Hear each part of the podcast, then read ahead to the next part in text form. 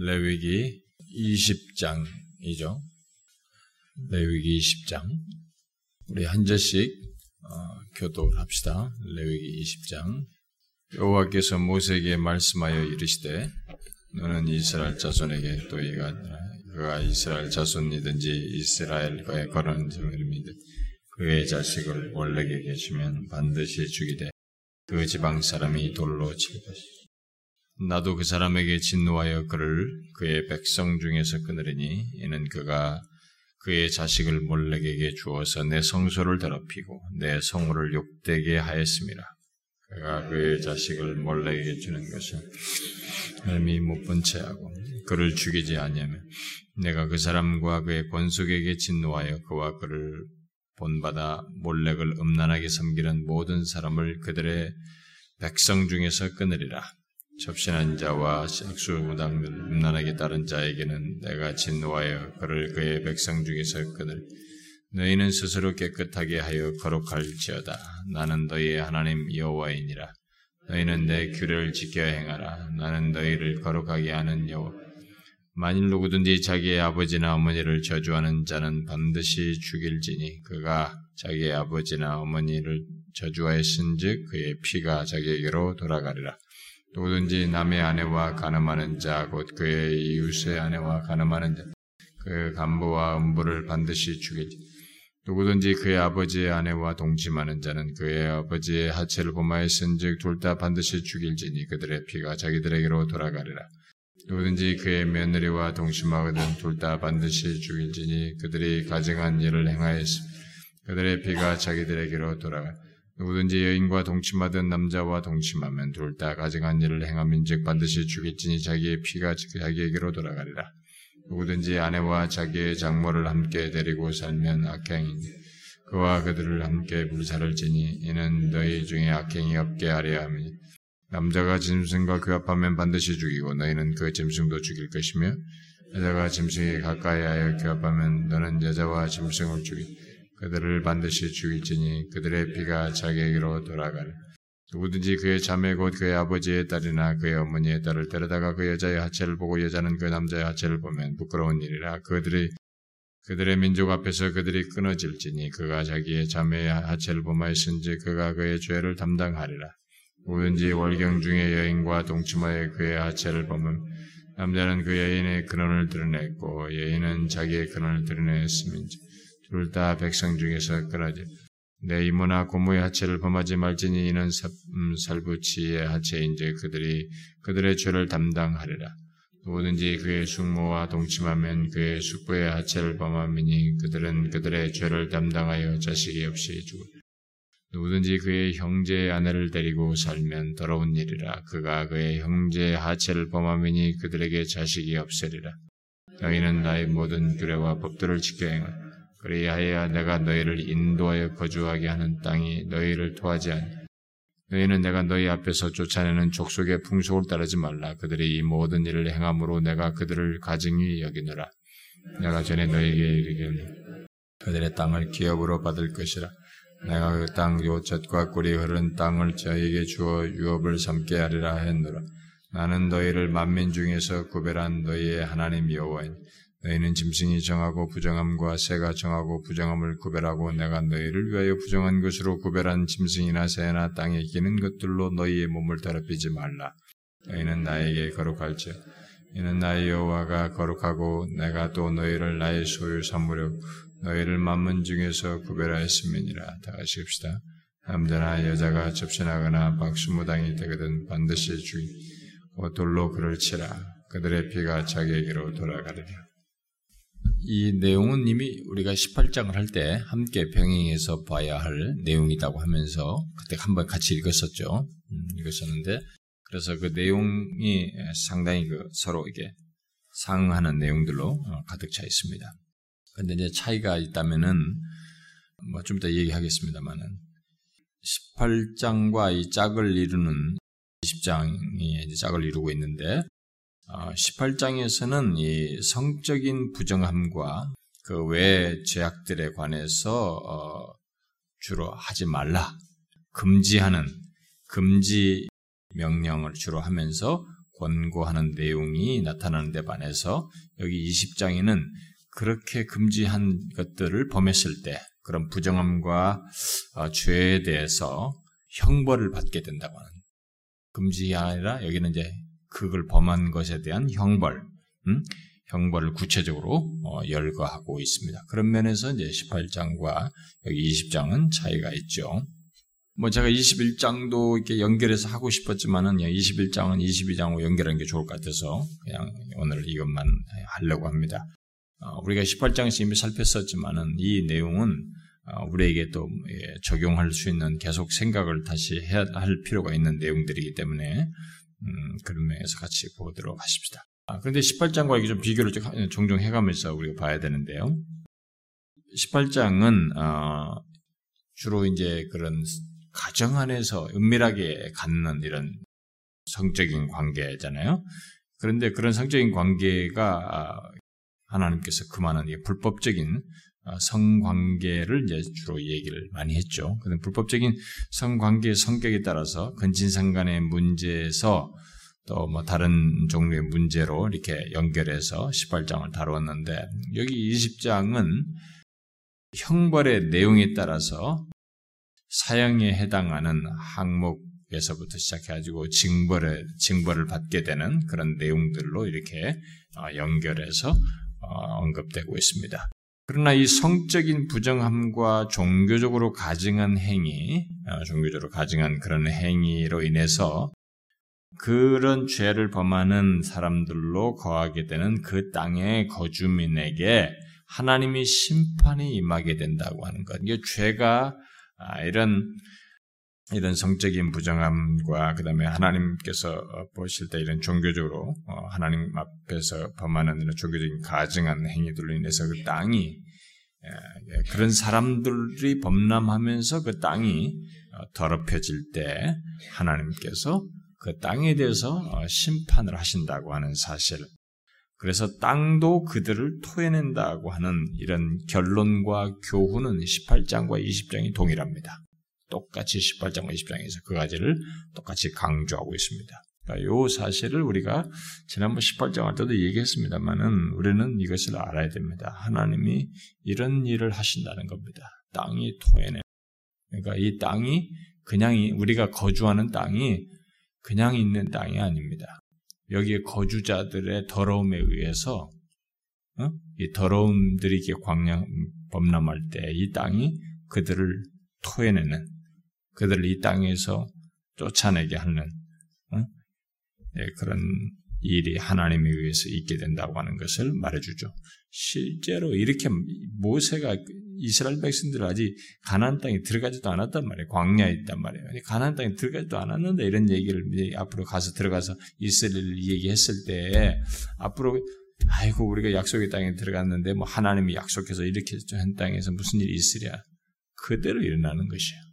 이게 어, 그대로 일어나는 것입니다.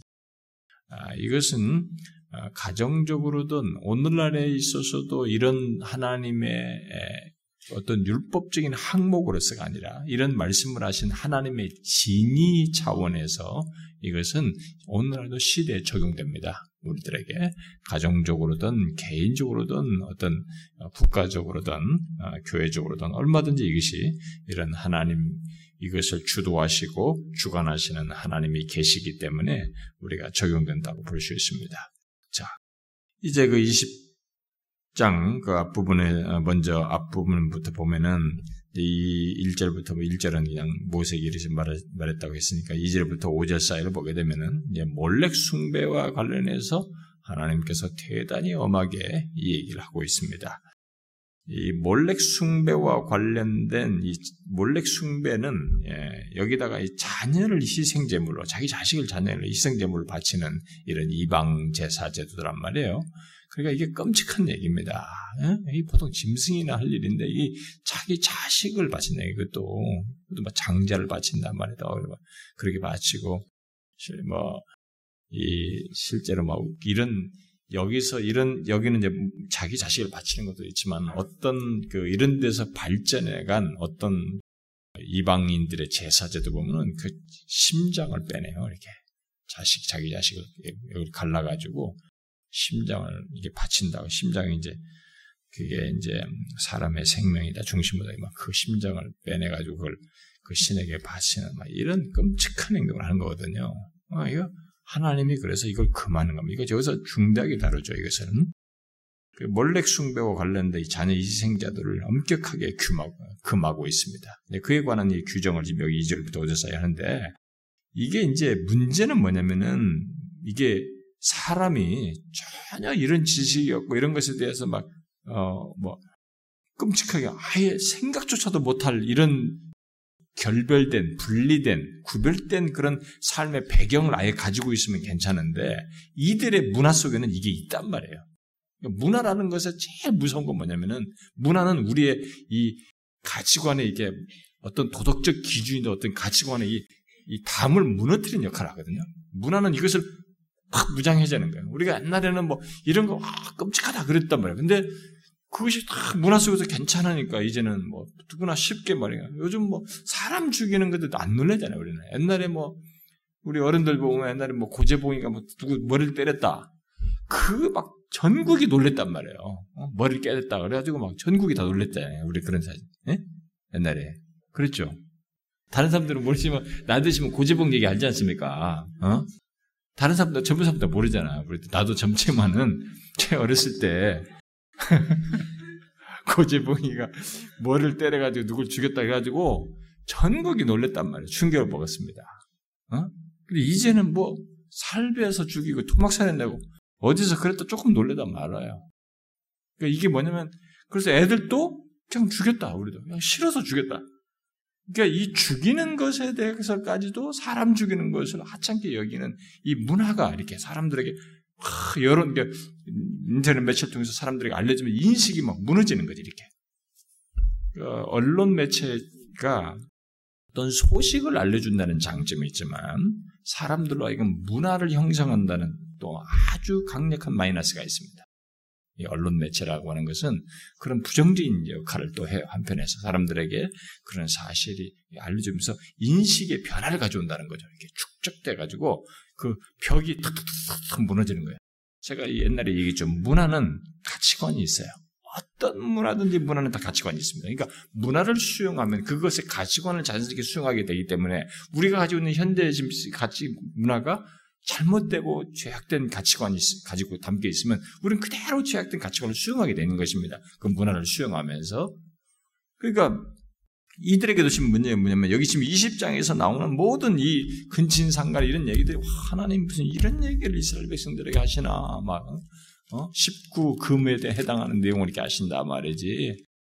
이런 걸 이스라엘 백성 전체를 다 모아놓고 얘기하란 말이에요. 이스라엘 자손에게 전체를 모아놓고 얘기한단 말이죠. 아, 이런 얘기를 하시나? 어? 아니에요. 이게 지금 이들에게 알고 있는 사실. 이들의 문화 속에 있는 게 몰래 바치니 자식 바치는 게 끔찍한 일이지만 이들에게는 이것이 무너졌어요 이미. 그래서 이것을 종교적으로 승화시킬 수도 있겠다는 생각이 드는 거예요. 아, 좀 더 진실하고 말이지. 진짜 막 급박하고 모든 것이 절실한데 그런데 대답은 없고 말이지. 신에게 뭔가 신탁을 돼. 여러분 사울이 막 초급하잖아요. 어? 블레셋이 딱 쳐들어오니까 어? 막막 마지막에 막판에 자기가 죽는 그 싸움 전에 블레셋이 딱 쳐들어오니까 막 초급하잖아. 이, 이 대세는 너무 강력하고 어떻게 할까? 그러니까 어디서 빨리 신의 하나님의 뜻을 좀 물어봐야 된다 이가. 그래가지고 신접하자 자기가 다 주기를 쫓아내놓고는 어, 어, 알아볼 데가 없으니까 어? 신접한 자이라 찾아라 빨리. 거기 가서라도 가서 사무엘을 불러내게 해서 사무엘을 찾아보자. 뭐라도 들어보게 하자. 이런 황당한 일을 하지 않습니까? 그, 그게 무너진 거죠. 그런 게. 여기서 지금 신접한 얘기 처리하라고 하는 나오는데 그게 무너진 것이에요. 사람 벌써 그런 것이 가치관이 무너진 상태니까 수용하는 것입니다. 급한 상태에서 사람이 급하면은 절실할 때는 이 몰렉 숭배를 통해서라도 뭔가 답을 얻고 싶은 욕구가 있는 것입니다. 자식을 바쳐서라도 그 이스라엘 백성들의 역사를 보면 실제로 이들이 나중에 나와요. 이들이 범합니다. 이거 이대로. 음? 나중에 우리가 한번 찾아볼 수 있으면 찾아보겠습니다만은. 그래서 이스라엘 자손과 거름인 모두에게 이것을 적용하는 적용되는 율법으로서 얘기하죠. 그래서 구약에서는 하나님 이외에 다른 대상을 위한 어떤 제사와 희생을 다 금하죠. 아, 일단은 몰렉 신을 둘째치고라도 하나님 이외에 어떤 대상에게도 제사나 희생은 금하는 것입니다. 모든 제사는 그 우상 숭배이고 그런 것 자체를 하나님이 금하죠. 근데 여기 20장에서도 이제 그것을 명확히 이제 몰렉을 들어서 이 얘기를 하고 있습니다. 음?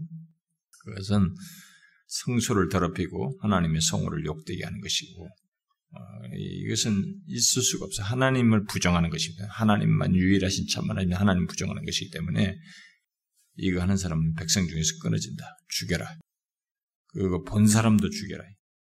봤는데 가만히 있으면 그 사람, 가만히 있는 사람 죽여야 된다. 이렇게 해서라도 이걸 철저하게 다루는 것입니다. 아, 우리는 이제 이런 얘기를 들으면, 와, 성경이 잔인하다. 여러분, 항상 우리가 주관적으로만 생각하면 안 됩니다. 절대적 사실과 절대적 어떤 객관적인 근거에 의해서 얘기됩니다. 하나님은 없는 것을 알고 있기 때문에 얘기하시는 거예요. 없는 것이에요, 이것은. 없는 것인데 죄악된 것들을 행하는 것이기 때문에 이 없는 것에 대해서 하나님은 확고한 선언을 하는 것입니다. 몰렉 같은 신, 실제 그렇게 기도 들어줄 신도 존재하지도 않고 그런데도 불구하고 이런 가증한 일을 행하면서 하나님을 등지는 것이기 때문에 안 된다는 것이죠. 없애라는 것입니다. 그 다음에 이제 6절 같은 경우는, 어, 접신자, 옛날에 이제는 신접한 자라는데 이번은 바꿨어요. 또 번역이.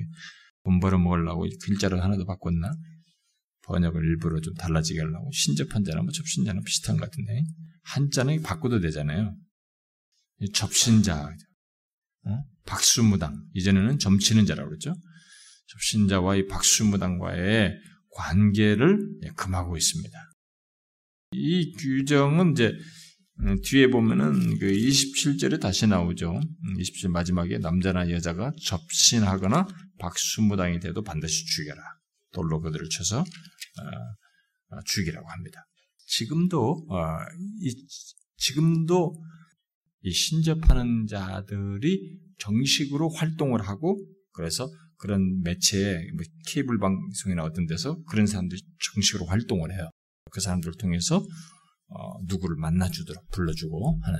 근데 우리나라는 좀 아마추어적인데요. 미국 같은 데는 상당히 고풍스럽게 합니다. 그거.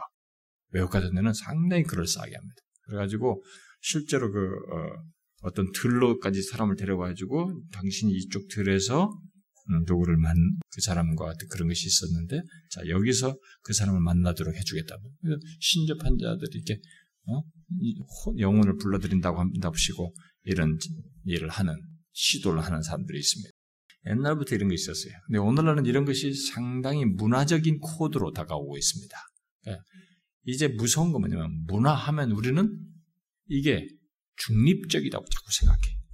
어? 문화. 문화는 호의적으로 받아들입니다. 그래서 지금 불교가 굉장히 이 센세이션을 일으키는 겁니다. 여러분, 불교가 이렇게 융성할 수가 없는 겁니다. 지금 불교는 문화란 코드, 아래, 코드 아래서 모든 사람들이 지금 베스트셀러, 오늘 신문에 보니 베스트셀러, 우리나라 일반 서적 베스트셀러 1등에서 10등 중에 1등, 뭐 3, 4, 5, 4, 4사람이 다 스님들이에요. 스님들이 쓴 책이 베스트셀러예요. 어? 10주 연속 베스트셀러이다. 아, 그게 지금 난리예요. 아, 근데 그게 이제 다 문화라는 코드로 얘기하는 것이거든요. 그리고 이들은 가만히 이게 많은 생각을 해가지고 사람들이 바쁜 중에 생각지 않는 것들을 이제 생각해서 던져주니까 그게 상당히 이게 막 생수와 같다 이렇게 말을 썼는데 그게 참 생수를 아무데나 써먹고 이제는 그렇습니다만은 근데 이런 문화 코드로 이렇게 다가오니까 많은 사람들에게 이게 뭐 호소력이 커져요. 근데 기독교는 문화가 기독교 문화 하면은 기독교적으로는 어떤 사고방식과 삶의 방식을 사회 전반에 확장시키는 데서 우리가 쓸 수 있어요. 그리고 이 문화라는 것 자체 안에서 기독교적인 정신과 사상을 우리가 피력함으로써 문화적인 무슨 우리가 cultural mandate라는 말을 창세기 1장에 그런 것은 문화적인 명령이다. 뭐 세상을 정복하고 다스리는 뭐 이런 용어를 써가지고 쓰고 그러는데 뭐 그렇게 해서 우리가 드러낼 수 있습니다. 일 수 있지만은 지금 이 세상이 말하는 것 같은 문화를 가지고는 우리가 기독교가 이 세상에 할 수가 없어요. 기독교 그렇게 되면 우리는 타협을 해야 됩니다. 음? 타협을 해야 돼요. 그런데 지금 이 신접한 이런 것이 이런 것까지도 문화 코드로 다가오니까 사람들이 그냥 좋아서 해요. 흥미도 있고 관심도 있고 괜찮을 것 같고 그걸 합니다. 뭐 우리나라뿐만 아니라 세계 외국에서도 많이 한다는 하는 거죠. 근데 성, 성경은 선을 다 끌어놨어요. 성경은 근본의 뿌리를 달고 있습니다. 이런 모든 것이 출발하게 된 인간 존재 안에서 이런 것이 출발하게 된 근원을 다 알고 있기 때문에 성경은 거기서 단호해요. 그러니까 오늘 이 단호한 것이 싫은 거예요. 그래서 제가 오늘 신문 보면서 그걸 봤어요. 신부가 그런 얘기를 했어요. 카톨릭 신부가. 왜 이 불교의 이, 이런 사람들이 이렇게 많은 사람들이 호소를 하고 best selling하고 많은 사람들이 이 사람들을 이렇게 좋아하게 되는지 예, 음? 1등부터 몇 등까지 할 정도로 왜 스, 스님들의 이런 글들이 사람들에게 호소를 갖는가에 대해서 그 여러 가지 뭐 자기가 자기 소감을 것처럼 한 것을 거기에 인용구로 이제 했는데 인터뷰였는데 그 신부가 이제 윽박지르는 어, 교리 같은 것이 없이 이렇게 사람의 너무 필요한 일상에서 필요로 한 이런 것들을 너무 적절하게 잘 답해주기 때문이다. 아, 그래서 그 말에는 윽박지르는 교리 같은 것이 없이 맞아. 그러니까 교리 앞에 수식어를 그렇게 붙여놨어요. 그러니까 기독교적인 사람들이 계속 교리에 대한 굉장한 부정적 인식을 심어놔요. 릭 워런이 왔을 때도 그렇고 모든 사람들이 여기 뭐 선한 목자 교회 목사 그 양반도 그 사람도 전체 모두 이제는 교리 같은 거 저도 정신 나갔어요 미안하지만 근데 선한 목자 교회 뭐 사람들이 바글바글 됩니다 젊은이들 열광해요 그러니까 그런 사고 방식을 가진 목사들이 어, 교리에 대한 그 수식어를 부정적으로 했어요. 그러면 당신들이 도대체 교리를 알기는 하느냐 이게 교리를 바르게 전해보기는 했느냐 이거지. 그들은 교리보다 문화가 좋다는 거지. 어? 천만의 말씀이에요. 문화는 분별을 해야 됩니다. 여기 보세요. 그 캐톨릭 신부도 그런 식으로 말을 했는데 모르겠어요. 그렇게 하는 사람들이 있을 수 있겠습니다. 그런 케이스가 있을 수 있는데 그런 수식어를 보편적으로 쓴 것이 저는 아주 못마땅하고 그것을 마치 이제 개신교나 캐톨릭은 캐톨릭을 두고 말했을 것 같지는 않고 개신교를 빗대서 한 것 같겠는데 개신교가 이제 그런 윽박지른 교리를 가지고 사람들에게 호소력이 없다. 너무 강압적이다. 이들은 소통한다. 음? 그래서 너무 사람들 호소력이 있어서 많은 사람들이 읽는 것 같다. 잘못된 생각이에요. 그러니까 이 시대가 왜 무너졌네? 바른 교례, 제대로 된 교례를 몰라서 무너진 것을 생각 안 하는 거예요.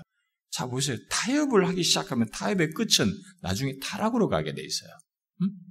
완전히 변질로 가게 되는 것입니다. 이 타협은 처음에는 조그마한 구멍이지만 이게 땜이 무너지게 되는 것입니다. 기독교 진리는 이렇게 적당히 섞일 수 있는 게 아닙니다. 하나님이 말하는 것처럼 하나님과 세상은 겸할 수가 없어요. 같이 살아가죠. 왜냐하면 각자가 자기 자리를 정복하고 자기 확장하는 성향을 가지고 있는 것입니다. 하나님과 그 외의 것에 대한 세상 정신은 이상하게 같이 병행할 수가 없어요.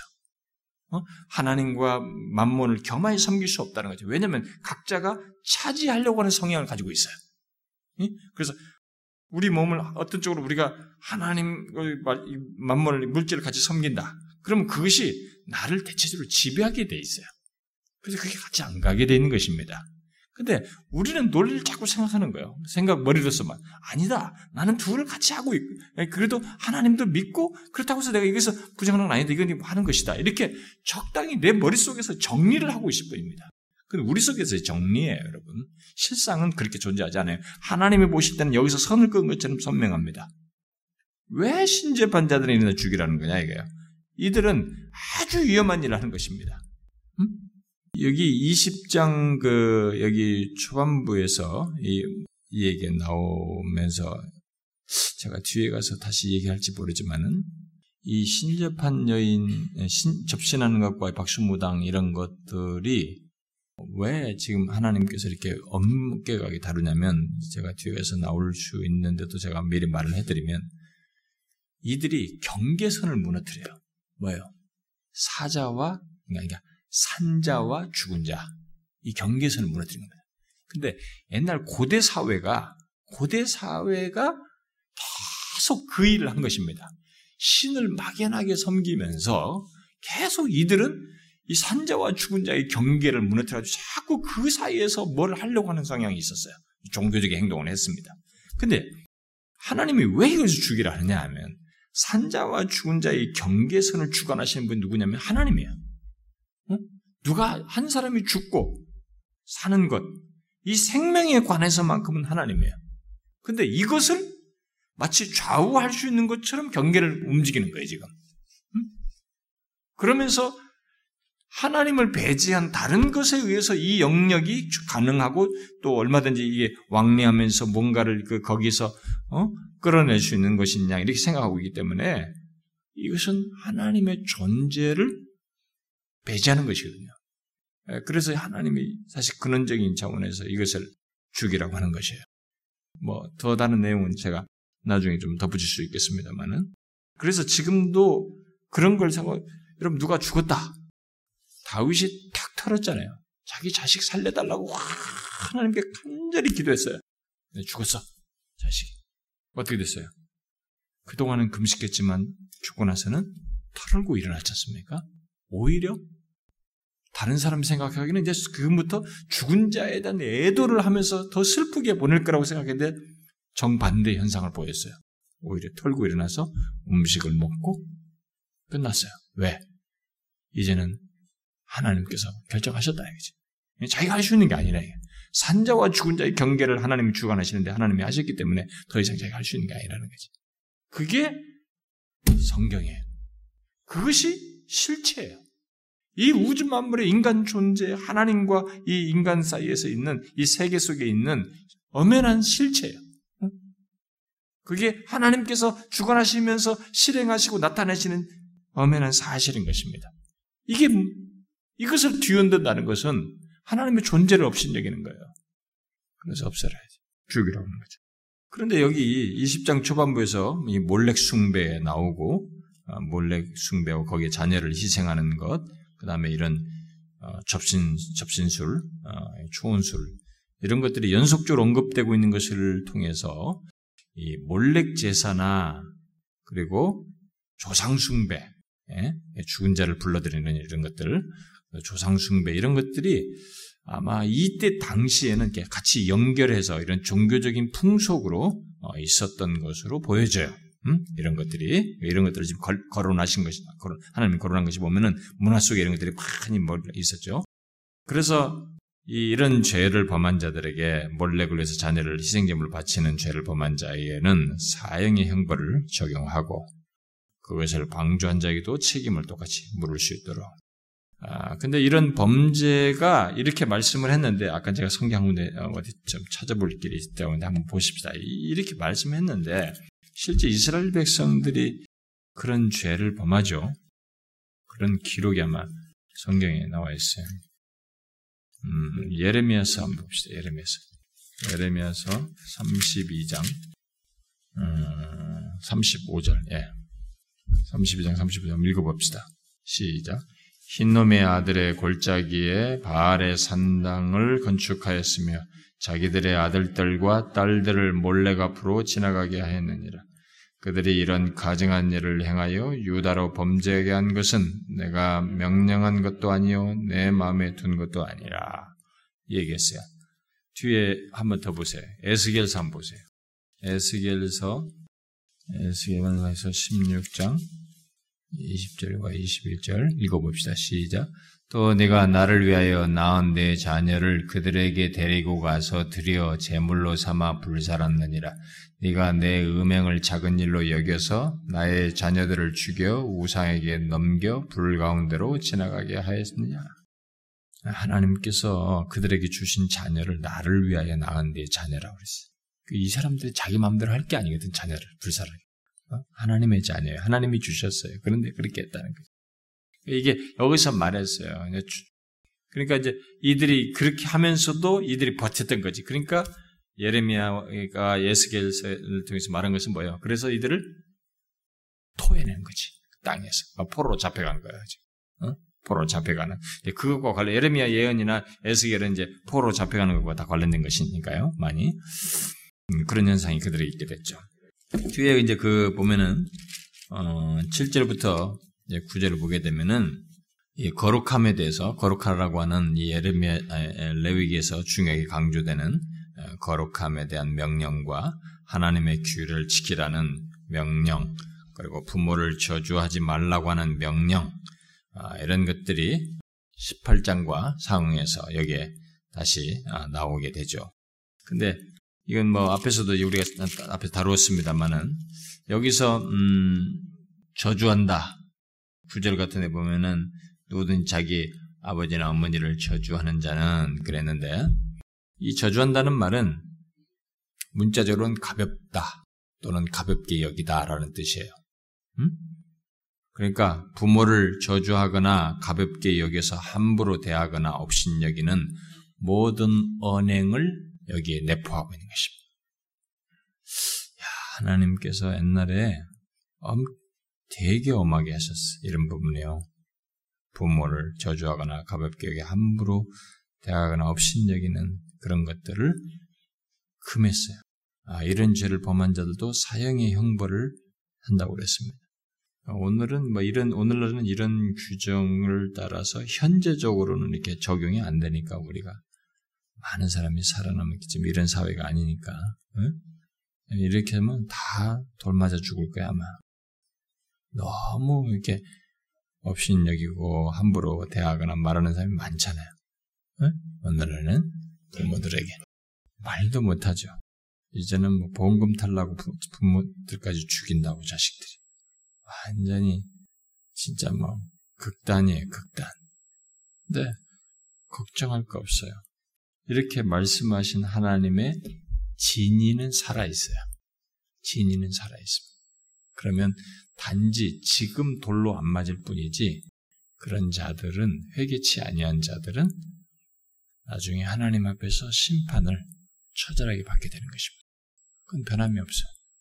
성경에서 말하는 이게 하나님의 심판이 이런 근거를 가지고 심판하지 근거 없이 심판하지는 않습니다. 죄에 대한 근거를 가지고 그럼 죄가 드러나려면 율법이 있어야 돼요. 법이 있어야 돼요. 이런 것들이에요. 여기서 말씀하신 법이 있기 때문에 이 법의 근거에서 죄가 드러나고 그 죄에 따라서 심판을 하는 것이죠. 영원한 형벌을 내리는 것입니다.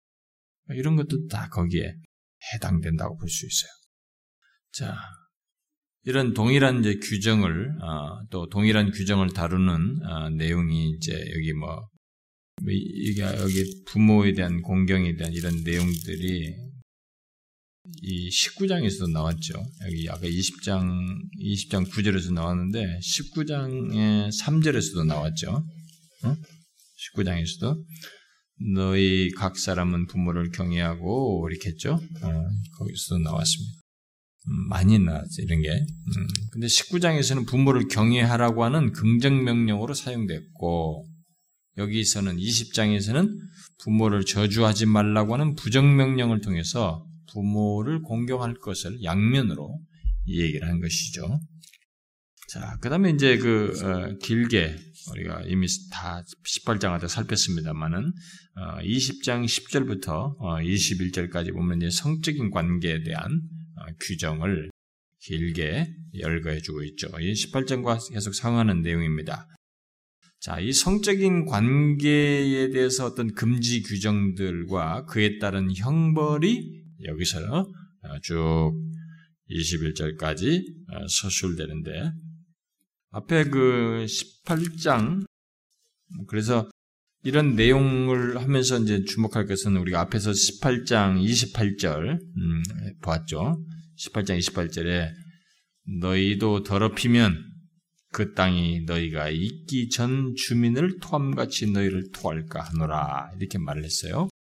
그리고 여기 20장 22절에서 음, 똑같이 얘기죠. 너희는 나의 모든 규례와 법들을 지켜 하라, 지켜 행하라. 그리하여 내가 너희를 인도하여 거주하게 하는 땅에 너희 땅이 너희를 토하지 아니하리라. 이렇게 말을 하고 있습니다.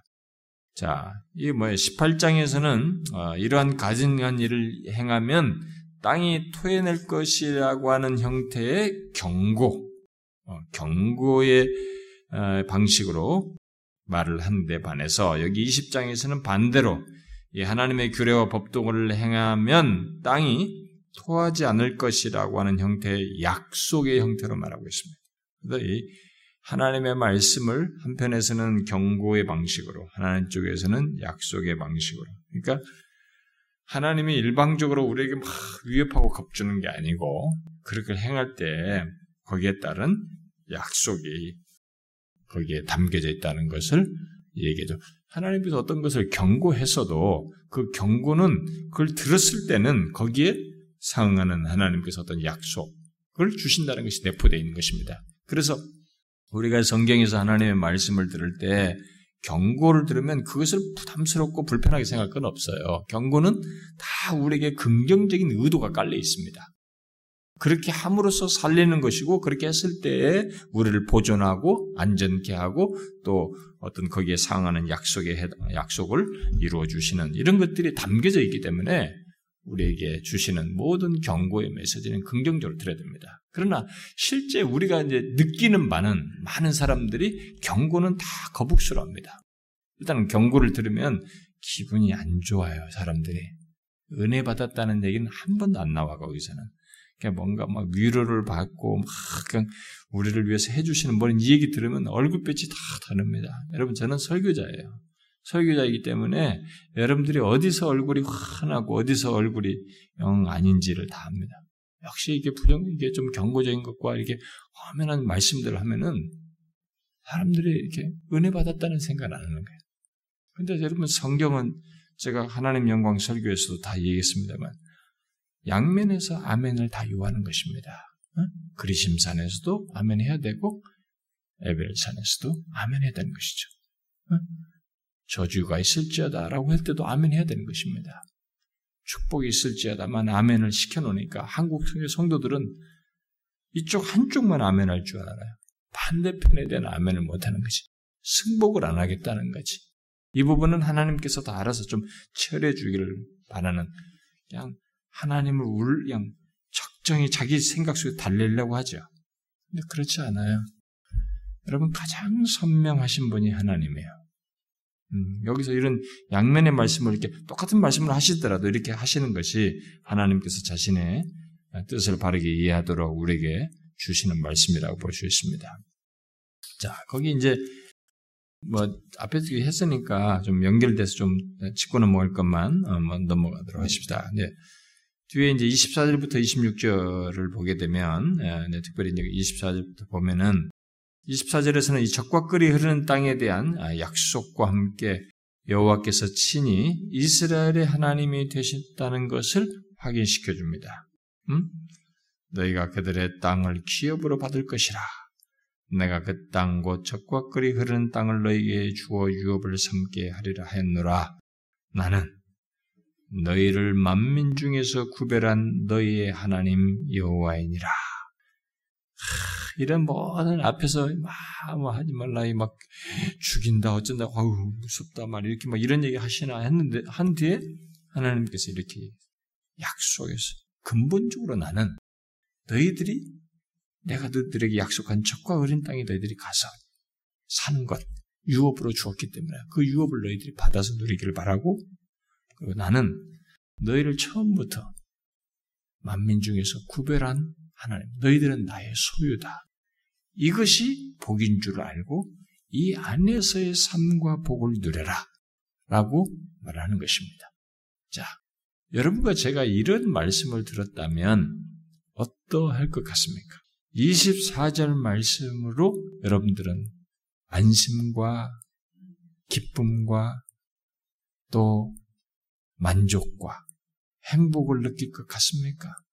아니면, 아, 이건 뭐, 그냥 신앙적인 얘기지. 할 거 그냥 넘어가야 할 것 같습니다. 여러분 어떻습니까? 성경의 전체 문맥에서요, 전체 문맥에서 하나님께서 자기 백성들에게 해줄 수 있는 말 중에 최고는 이런 식의 말이에요. 내가 너에 대해서 어떤 분이다. 어떤 자이다. 너와 나는 어떤 관계에 있다. 이게 하나님께서 인간에게 해줄 수 있는 최고의 말이에요. 그것이 있으면 전부를 소유한 것입니다. 근데 인간들이 이걸 정신을 못 차린 거야. 어, 이걸 모르는 거지. 한 달, 한 달 정도 먹고 살 것이 막 집에 가득 갖다 놨어요. 한 달 동안 야 이것도 해먹고 저것도 해먹고 맛있는 거 많이 해먹자 막 온갖 먹을 것들을 잔뜩 해먹고 막 맛있게 먹을 것들을 잔뜩 한 달 동안 집에 머물면서 놀고 다니면서 막 했어요. 그런데 그것을 가졌어. 그런데 이제 앞으로 그것을 계속 공급해주고 그런 그런 삶의 그런 것을 공급원으로 있고 관계를 누리게 하고 마음의 평안과 가정의 안정과 평안을 주는 아빠가 갔어. 이제 없는 거야. 여러분, 한 달 먹을 꽉찬 것이 그게 기쁨이 되겠어요? 아니죠? 논리상으로는 아닙니다. 그런데 미안하지만, 우리들이요, 그렇게 한답니다. 하나님, 내가 여기 땅에서 지금은 직장도 안정적이고 삶도 괜찮고 또 좀 그렇게 먹고 살만하고 나는 그래도 이렇게 해도 내 머리로 계산해서 다 하면 살 것 같고 내가 할 거 있기 때문에 괜찮습니다. 하나님만으로 만족을 안 하는 거지. 이게 안 되는 거예요. 하나님께서 앞에 있는 이런 계명을 다 금지 명령들 이런 얘기 한 것은 사실상 이 24절 안에서 만족하라는 거예요.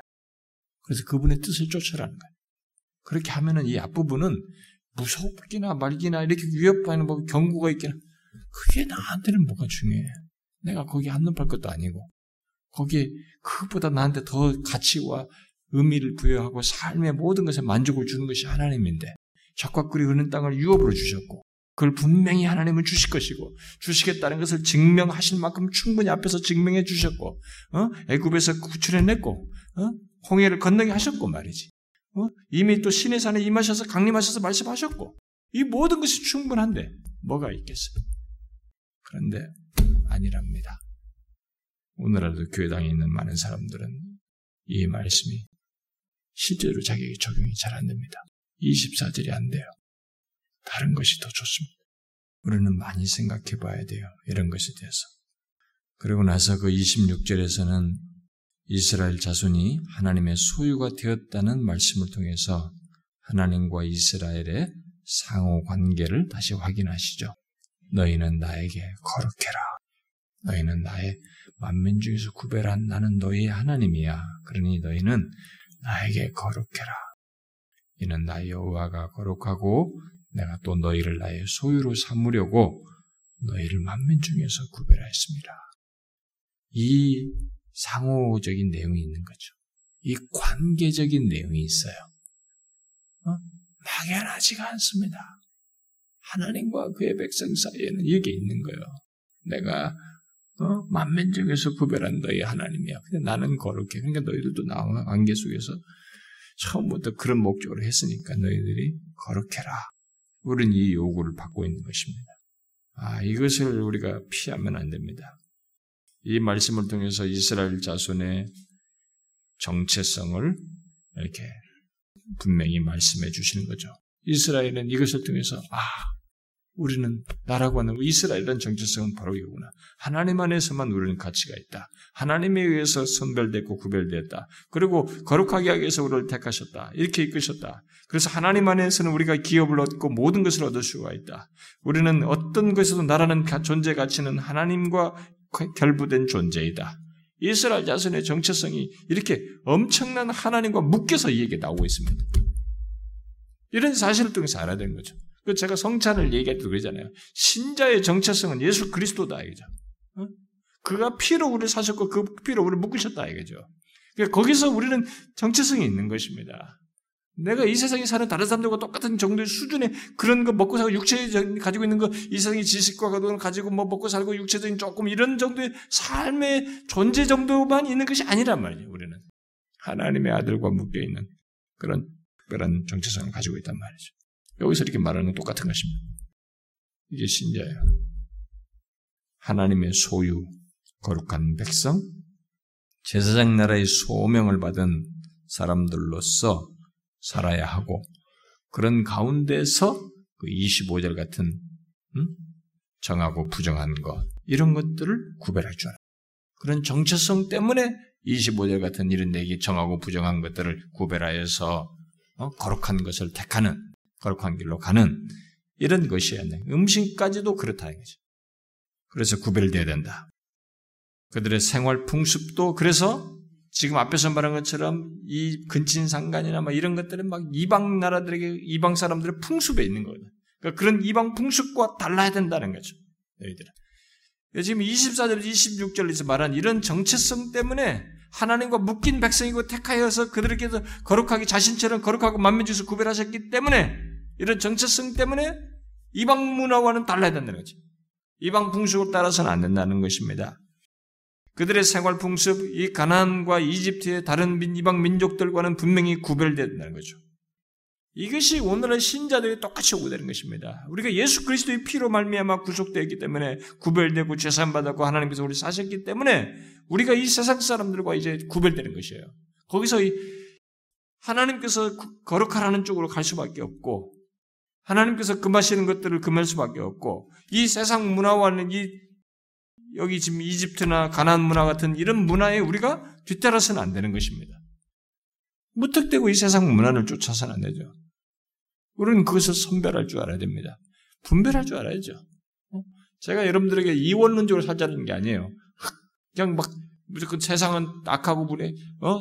교회가 아니고 이렇게 성속 개념을 이분법적으로 생각하는 게 아니라 문화에 대해서 분별을 되네. 음? 이런 것에 대해서 하나님의 백성에 대한 하나님께서 이스라엘 백성은 자기와 묶으셔서 주신 이 정체성을 가지고 그 사회, 이방 문화에 그런 것들을 아 이것은 죄악되고 하나님 근원적으로 잘못되구나. 그것을 아닌 것들을 죄악된 것을 금하고 오히려 거기서 하나님의 백성된 것에 온전한 것을 드러내는 그래서 제사장 나라잖아요. 그들을 통해서 다른 백성들을 구원하는 거예요. 어? 다른 사람들에게 뭔가를 하나님을 드러내는 통로로 쓰이는 것이죠. 그런 존재여야 된다는 것을 얘기하는 것입니다. 오늘날도 이것은 동일하게 요구인데요. 우리들에게도. 근데 뭐 제가 이렇게 얘기해도 워낙 우리들의 이 문화가 막강해서 문화를 분별하면서 거기서 하기가 어렵습니다.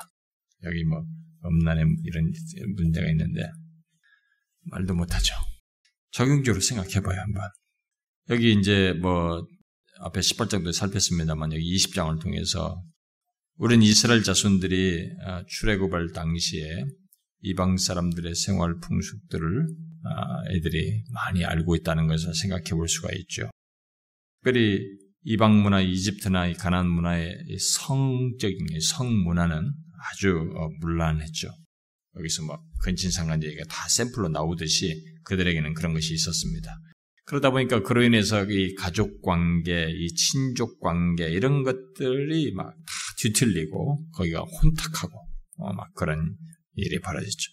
거기에다가 이 어, 종교적인 상황도 어, 그들은 막 아들을 신에게 바치질 않나, 뭐 산자와 죽은 자의 경계선을 막 넘나들면서 하나님 신적인 그런 것을 업신여기고 이런 접신하는 이런 것들 그래서 하나님이 아닌 다른 신을 마치 진짜 신이 존재하는 것처럼 그렇게 섬기는 이런 행태들이 있었기 때문에 그런 문화, 종교적인 이런 문화까지도 하나님께서 이방인이 가지고 있었던 이런 것에 대해서 분명하게 선을 긋는 일을 여기서 하신 거죠. 이게 내가 너희를 구별하여서 음? 나의 소유를 잡으려고 만민주서 구별했다고 하는 하나님의 목적이란 말이에요. 그것이 있기 때문에 이들은 이제는 그런 정체성 때문에 구별돼야 되는 것입니다. 이러한 일들은 아, 한편으로는 육적이고 동물적인 본능을 따르는 그런 그들의 어떤 이방 사람들의 삶과 또 다른 한편은 그들이 속한 사회에 종교적인 전통과 관습을 따라서 사는 것의 결과라고 볼 수 있어요. 이들은 그러니까 양면에서 보면은 이, 이, 이 여기서 말한 모든 언급된 내용의 배경이 되는 이집트나 이 가나안 사람들에게 보면은 한편에서는 인간이 누구나 드러낼 수 있는 어떤 어, 육적이고 본능적이고 어떤 동물적인 그런 본능을 따르는 삶이고 한편에는 자신들이 속한 사회에 보편적으로 있는 종교적인 통, 풍습 이런 관습을 따라가는 것이거든요. 그걸 따라서 사는 것이기 때문에 그럼 오늘날은 우리가 몰래 같은 이게 뭐 자식을 바치는 게 끔찍한 일은 아니지만 오늘날도 우리들도 우리 주변에 우리들이 사는 세상의 종교적인 풍습이나 종교적인 전통이라든가 우리 사회적에서 만든 이런 하나님을 거스릴 만한 어떤 풍습이나 문화 같은 관념 관습들이 있을 수 있습니다. 그리고 또 우리들의 이또 어, 어, 육적이고 본능적인 것을 어, 이렇게 자극하고 발산하는 또 하는 그런 것들이 우리 한편에 또 있을 수 있습니다. 그건 뭡니까? 뭐 종교적인 차원에서는 무슨 이방 문화에 요즘 막 그 저기 뭡니까 뭐 불교적인 거라든가 뭐 이런 뭐 여러 가지 샤머니즘적이든 뭐든 신비주의든 뭐든 이런 것도 막나 그런 것 분위기도 있을 수 있고 또 이런 한편에서 예, 육적이고 본능적인 이런 것들은 이 술 문화와 함께 2차, 3차로 연계되는 것입니다.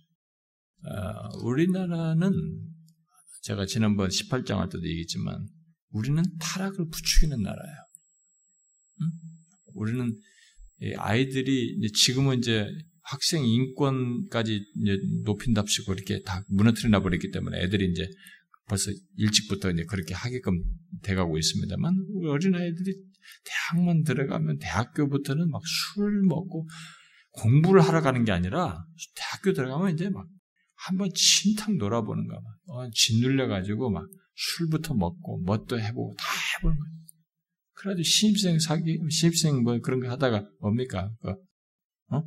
막 술 먹여가지고 애들을 다 신입사원도 그렇고 대학생도 술 먹여가지고 죽고 막 이러잖아요. 이런 미친 나라가 어디 있어요? 어? 아니 그게 무슨 성인된 사인이냐 이게 술 먹이고 그렇게 해서 막 애들이 그렇게 합니다. 그리고 직장에 들어가 보세요. 우리나라는 막 접대문 아닙니까? 어?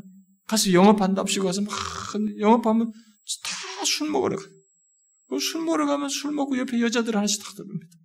그 술이 다 취했어요. 그뭐 2차, 3차 간다 이거지. 무슨 일이 벌어진지 모르는 거지.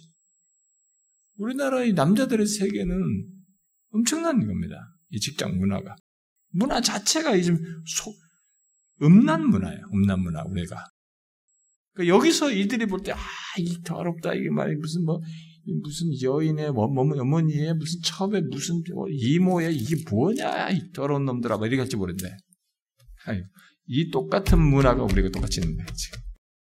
술 먹고 2차, 3차 가면서 정신 나가게 하는 거, 그 문화예요. 그 문화를 얘기하는 겁니다, 여기서는. 이, 이, 들은 이들의 문화지, 그때 당시에. 우리는 그 문화가 있는 거예요. 거기서 너희를 내 소유로 삼았다. 만민 중에서 구별했다. 이게. 그리스도의 피로 우리를 구속했단 말이지. 거기서 건져낸 거예요. 이 문화와 이 타락한 세상 속에서 우리를 건져낸 겁니다. 이제 우리는 하나님과 묶였단 말이에요. 이게 우리의 정체성이에요. 어? 거기 가면 안 된다는 거예요, 이게. 아, 목사님 너무 현실을 모르십니다. 요즘 스님들이 왜 인기 있는지 아십니까? 그들이 너무 우리의 현실을 잘 알고 우리를 잘 말해주기 때문에. 그 사람들은 미안하지만 여러분, 불교는 도덕적 기준이 없는 거예요, 여러분. 없어요. 힌두나 이런 데는.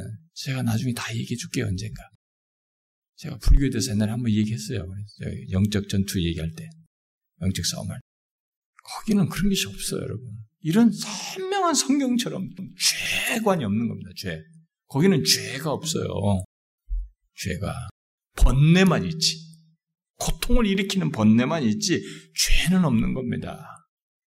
왜 고통이 일어나는지 원인에 대해서는 얘기 안 합니다. 무지에서 온다고 생각하기 때문에.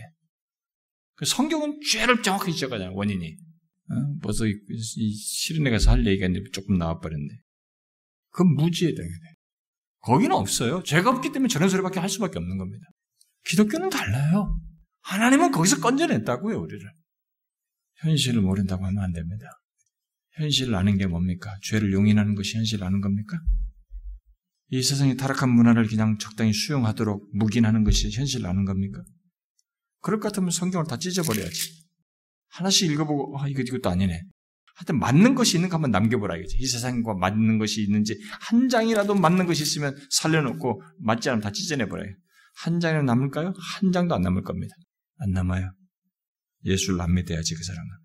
출애굽 시대 이스라엘 백성들이 겪었던 것처럼 오늘의 시대를 살아가는 그리스도인들에게도 이 세상의 성문화와 또 그와 관련된 사회적인 풍속의 영향이 우리들에게 계속 똑같이 존재합니다.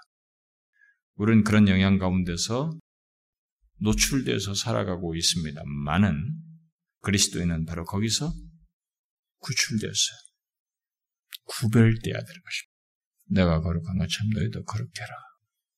성도들이 거룩하고 정결한 가정 안에서부터 이런 것이 있어야 되고 어, 성적인 이런 부분에서도 가정 안에서부터 이게 잘 이게 있어야 됩니다. 아이들이나 그렇고 부부 관계도 그렇고 이런 것이 성적인 이런 것이 있어야 돼요. 그래서 하나님이 구별하신 자의 모습을 지켜야 돼요. 그래서 이 신약 성경에서 사도 바울이 이런 것과 관련해서 우리들에게 말해준 것이 있죠. 한두 군데 읽어보고 마치도록 합시다. 사도의 전서, 전서 4장 아, 3절부터 5절 읽어봅시다. 3절부터 5절 시작. 하나님의 뜻은 이것이니 너희의 거룩함이라 곧 음란을 버리고 각각 거룩함과 존귀함으로 자기의 아내 대할 줄을 알고 하나님을 모르는 이방인과 같이 세욕을 따르지 말고 우리에게도 똑같이 얘기했어요. 시작 성도들에게 똑같이 말 하나님을 모르는 이방인과는 달라야 된다. 성도들의 이런 부부 관계나 이런 것도 이방인들의 그런 것을 따라서 하면 안 돼. 당연히 뭐 부부 결혼했으면 그 사람하고만 살아야죠. 당연히. 근데 이런 말씀은 뭐예요? 생각으로만 그런 것이 아니, 아니 호적상으로만 그런 게 아니라 정신 상태도 실제로 그래야 된다는 것입니다. 응? 부부 그렇게만 가져. 이방인과 다르게. 이방인들은 달라요. 막 온갖 별 생각 다 한다고. 또 마음에 안 들면 다른 사람도 결혼도 하고 막 이렇다. 아니에요. 우리는 결혼한 사람과 살아야 돼. 서로 사랑하면서. 건강한 성생활도 하고, 건강하게 또 그런 것을 자식들에 가르치고, 그렇게 해서 이방인들과 다르게 구별된 하나님께서 구출해낸 사람으로서의 그런 가정 안에서의 성생활, 부부관계, 이방인과 다른 이거, 이렇게 해서 가져야 된다는 것이죠. 이게 하나님 뜻이에요. 하나만 더 찾아봐요. 여러분, 고린도전서 한번 봅시다. 우리 요즘 고린도서 6장 하고 있는데, 고린도서 7장 한번 봐봐요. 7장 1절부터 5절까지 한번 읽어봅시다. 시작. 너희가 쓴 문제에 대하여 말하면 남자가 여자를 가까이 아니함이 좋으나 음행을 피하기 위하여 남자마다 자기 아내를 두고 여자마다 자기 남편을 두라. 남편은 그 아내에 대한 의무를 다하고 아내도 그 남편에게 그렇게 할지라.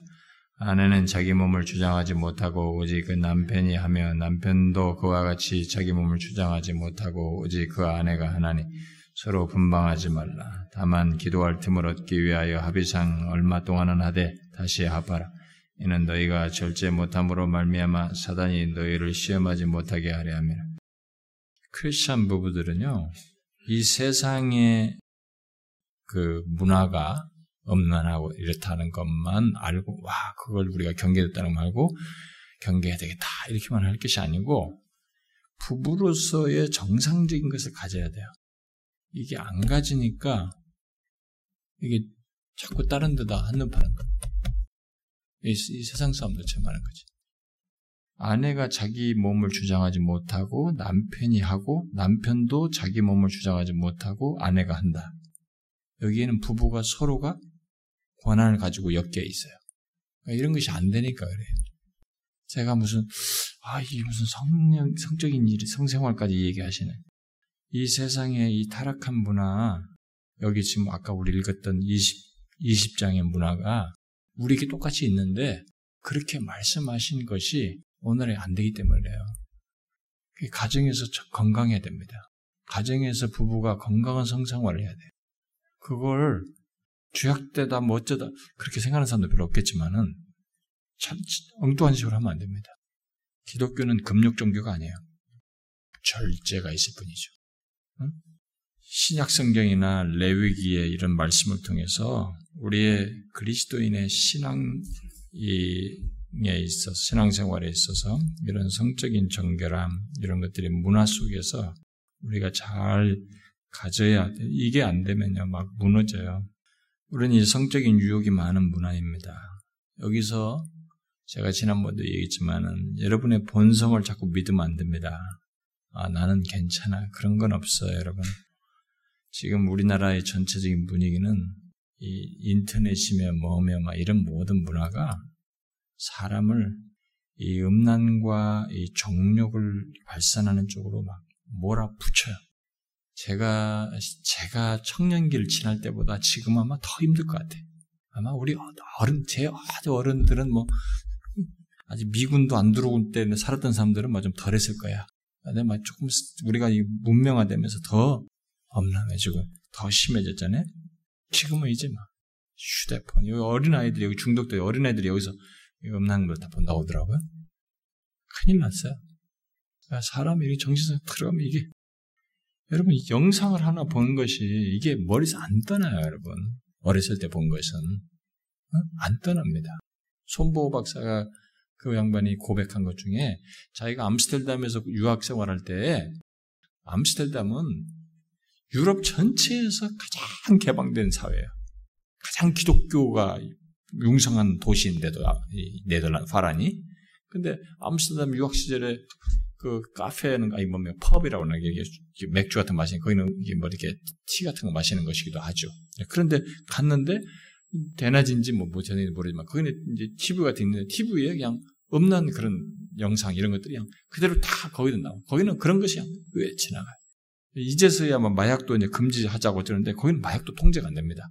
음, 뭐 제가 있을 때도 암스테르담 지나가는데 동양 사람이니까 신기할 줄 알고 다 덤벼요. 들어가겠다고. 이 마약 할래? 다 덤벼요. 다 사라고. 그러니까 그렇게 보편화돼 있어요. 그러니까 마약과 이런 음란이 보편화돼 있으니까 그, 그 양반도 그걸 봤다는 거지. 근데 그때 그 본 것이 자기 머릿속에서 떨어질 않더라는 거예요. 저도 마찬가지입니다. 어린 시절에, 젊은 시절에. 근데 이러지 않아요? 여러분의, 여러분 자신을 믿지 마세요. 아무도 자신 없습니다. 오늘 말씀을 잘 기억하셔야 됩니다. 우리의 정체성, 예수 그리스도의 피로 말미암아 구속함을 얻어서 구출된 하나님의 백성, 택하여 세상으로부터 구별하여 낸 백성, 그 백성이에요. 그 백성으로서 우리가 살아야 되고 이것을 지키는데 내 자신이 세상에 이런 문화와 이런 것으로부터 지키는데 여러분 힘으로 안 돼요. 하나님 성령께서 그분의 말씀으로 우리에게 끝없이 권면하시고 우리를 붙들어 주시고 옆에 사랑하는 지체들과 함께 같이 있고 끝없이 말씀의 공급을 받으면서 하나님 앞에 서지 않으면 미안하지만 조금만 벗어나 보세요. 여러분들의 정상적인 신앙생활의 이 환경에서 조금만 벗어나 세상으로 가보세요. 여러분의 마음은 쫙 세상으로 열립니다. 세상 사람들처럼 다 그게 새로워 보여요. 결혼해서 집에 안정되고 그냥 나이가 들어서 사는 사람들은 몰라도 젊은 친구들이 막 돌아다닐 수 있는 사람들은 모든 게 새롭게 열립니다. 하나님의 영역, 은혜의 영역을 벗어나면 사단은 기다리고 있습니다. 여러분 자신은 스스로 할 수가 없어요. 여기서 하나님께서 말했습니다. 이 성적인 순결을 지키고 우리 가정에 이렇게 사람들은 거기에 대해서 생명을 이게 살리라. 그래서 산다. 그다음에 산다는 것은 그런 것 속에서 가족의 대를 잇고 번성을 갖는다. 그러나 부정하게 될 때, 부정에 대한 형벌로 말했죠. 죽일지, 무자하게 될 것이다. 백성 중에서 끊어질 것이다. 땅이 토해낼 것이다. 막 계속 얘기. 하나님이 계십니다. 우리가 이 세상의 문화에 너무 노출되어 있고, 제가 지금 말해도 이 얘기를 10년 뒤에 들으면 구닥다리 얘기가 될 겁니다. 제가 호주에서 결혼 특강 한 것을 지금 여러분들 들을 때 지금 사람들 다 웃을 거예요. 그래서 제가 그때 당시에 이미 이미 우리들은 아름답다라는 단어를 뷰티 뷰티풀이 아니라 이미 섹시로 바꿨다. 섹스가 아름다워. 그런 얘기를 제가 호주에 있을 때 했어요. 유학생들한테. 이미 결혼 특강 얘기 들으면 이제는 구닥다리가 지금 들릴 거예요. 벌써 10년 이 지났으니까. 지금 이 얘기를 10년 뒤에 들으면 여러분들이 우닥다라고 생각하면 너무 강하다. 아, 우리를 너무 모른다. 야, 이 교회 다니려면은 조금 진지하고 심각하고 뭔가 좀 잘 믿으려고 하려야지. 거기는 이렇게 좀 활발하고 좀 이런 사람들은 여기 가면 신앙생활하기 어려워. 예수 믿는데 성격이 있어야 돼요? 왜 많은 사람들은 이 부차적인 것에 목숨을 걸까요? 왜 환경과 무슨 성격과 무슨 이런 걸 따질까? 기독교 신앙생활은 하나님의 말씀이에요. 바른 진리에 있어서 사는 것입니다. 이게 없으면 기독교의 바른 신앙생활을 할 수 없는 것입니다. 왜 이것을 빗겨 나가면서 신앙생활을 하려고 하느냐 이거예요. 아니에요. 우리는 이 음란한 문화가 어떻게 발전할지 모르지만 더 우리를 힘들게 할 겁니다. 우리는 그것을 분별해야 됩니다. 그걸 대항해야 돼요. 다른 길이 없습니다. 주께서 우리를 부르실 때까지 택하여 구별한 자로서의 정체성을 가지고 살아야 됩니다. 그 다음에 영광으로 나아가는 것입니다. 다시는 결혼도 없고, 그런 정력에 의해서 노예되는 일도 없고, 그렇게 유혹받는 일도 없고, 하나님의 영광과 그의 거룩하심에 압도되어서 사랑과 기쁨이 충만한 삶으로 나아가게 될 것입니다. 그때로 들어가기 전까지 우리는 이 시련을 겪습니다만은 이미 우리를 구별해 줬으니까 이 복됨을 알고 그 정체성이 복된 정체성을 가지고 살자는 거죠. 아시겠죠, 여러분? 하나님 아버지 감사합니다. 하나님께서 저희들을 죄 그리고 사망이 있는 그 멸망받을 수밖에 없는 애굽과 같은 처지에서 구출해내시고 우리의 하나님이 되셔서 거룩하신 하나님처럼 거룩할 수 있도록 그런 복된 지위를 주셔서 감사합니다. 우리가 하나님과 거룩하신 하나님과 그렇게 엮여 있는 존재인 줄을 알고 그런 정체성을 가지고 이 땅을 살게 하여 주시며 그래서 이 세상의 문화와 음란한 문화와 하나님의 왜곡된 종교적인 풍토에 이 풍습과 사회 환경 속에 하나님이여 거기서 구별되어서 정녕 하나님이 기뻐하시는 것을 구하고 하나님께서 우리에게 거룩한 것을 추구하는 대로 거룩한 것을 추구하고 구하며 살아가는 저희들 되게 하여 주옵소서. 오 하나님 이 시간에 우리가 함께 구한 기도를 들어주시옵소서. 정말로 우리의 현실에 주의 은혜가 필요하고 우리의 기도에 응답하셔야 할 여러 현실적인 필요를 가지고 있나이다.